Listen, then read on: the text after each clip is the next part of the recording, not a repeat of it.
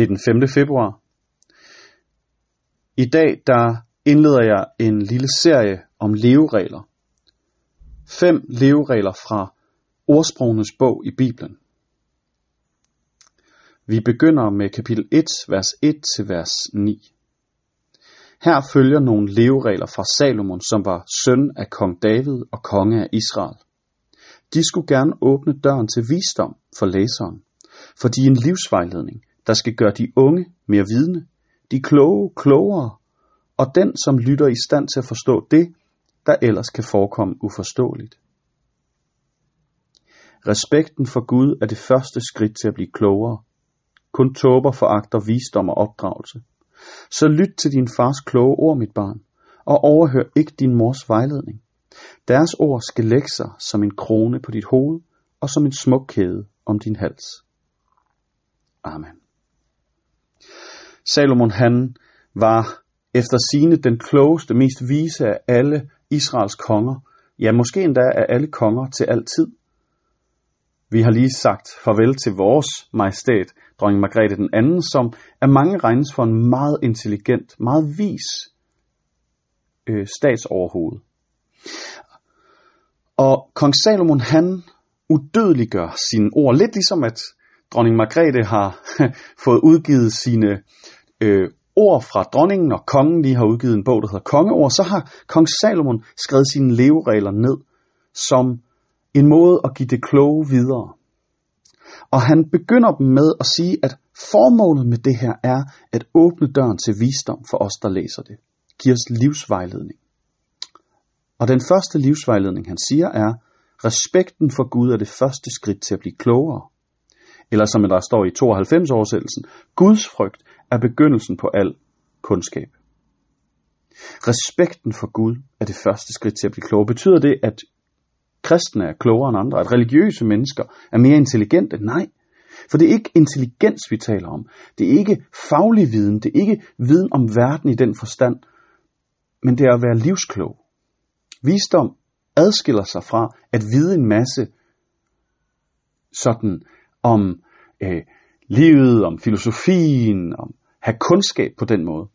Og så er det at vide noget og være livsklog. Det er en god måde at oversætte visdom på. Og han siger, at begyndelsen på det er at have respekt for Gud. Hvis du tror på, at Gud findes, så vil du naturligt begynde et andet sted, end hvis du har det andet udgangspunkt, at Gud ikke findes.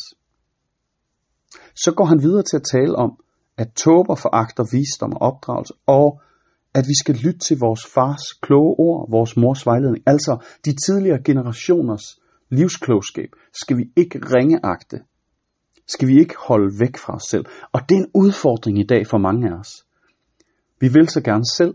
Vi lytter mest til folk, der er jævnaldrende eller tæt på. Folk, der forstår, hvad det betyder at være forældre i 2024. Folk, der forstår, hvad det betyder at være unger, studerende i 2024. Folk, der forstår, hvad det betyder at være pensionist i 2024. Så hvorfor skulle vi lytte til tidligere generationer? Hvorfor skulle vi lytte til dronning Margrethes taler, dronningen taler, eller til vores konges bog om kongeord, eller til Salomons leveregler? Hvorfor skal vi lytte til det? Fordi de har levet både med Gud og i livet generelt længere end os, og de har gjort sig erfaringer. Og det er kun den dumme, der ikke vil lytte til andres erfaringer, også selvom at vi er nødt til at oversætte det ind i vores virkelighed. Salomon han bruger udtrykket, at deres ord skal vi lægge som en krone på vores hoved, som et smukt kæde om vores hals, altså som synlige tegn på, at vi lytter til de tidligere generationer. Det kan være en udfordring for mange af os. Jeg selv kender den. Måske kender du den også. Jeg er forældre. Og når mine forældre eller svigerforældre lægger an til at komme med et godt råd til, ligesom at sige, hvad de ser og hvad de vil anbefale i en given situation i mit liv med mine børn og i mit liv generelt, så kan jeg mærke stoltheden i mig. Lysten til at sige, tak, det har jeg styr på, det har jeg ikke lyst til. Og så må jeg høre kong Salomons livsvejledning. Lyt. Det er kun den tåbelige, der ikke vil lytte til det og lade sig opdrage. Jeg skal ikke lade mig opdrage som et lille barn af mine forældre. Jeg er jo voksen. Men det er en tåbe, der ikke lytter til livsklogskab. der er et sidste aspekt i det her. Salomon kæder jo livsvisdom, øh, at lytte til tidligere generationer, som har levet længere end os, og så at lytte til Gud sammen. Og det handler blandt andet om vores gudsbillede.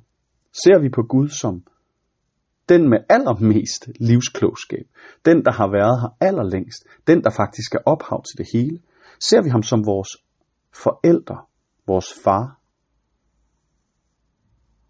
Det vil være dumt ikke at lytte til ham, til skaberen af det hele, ophavet, vores udgangspunkt og vores åndelige forældre. Lytter vi faktisk til ham? I dag der må vi lade os udfordre til at give slip på stoltheden, til at gøre som en blind høne, der leder efter korn og spørger de andre blinde høns om, hvor de er at finde. Og i stedet for, undskyld mig, i stedet for lede efter de lidt ældre høns, som ved, hvor de gode korn er begravet. For vi har brug for vejledning, og vi må ikke være for stolte til at tage imod det. Så hvem lytter du til? Hvem i menigheden? Hvem på arbejdet? Hvem i familien lytter du til? Ikke fordi de skal bestemme over dig, men fordi deres livsklogskab kan komme dig til gode.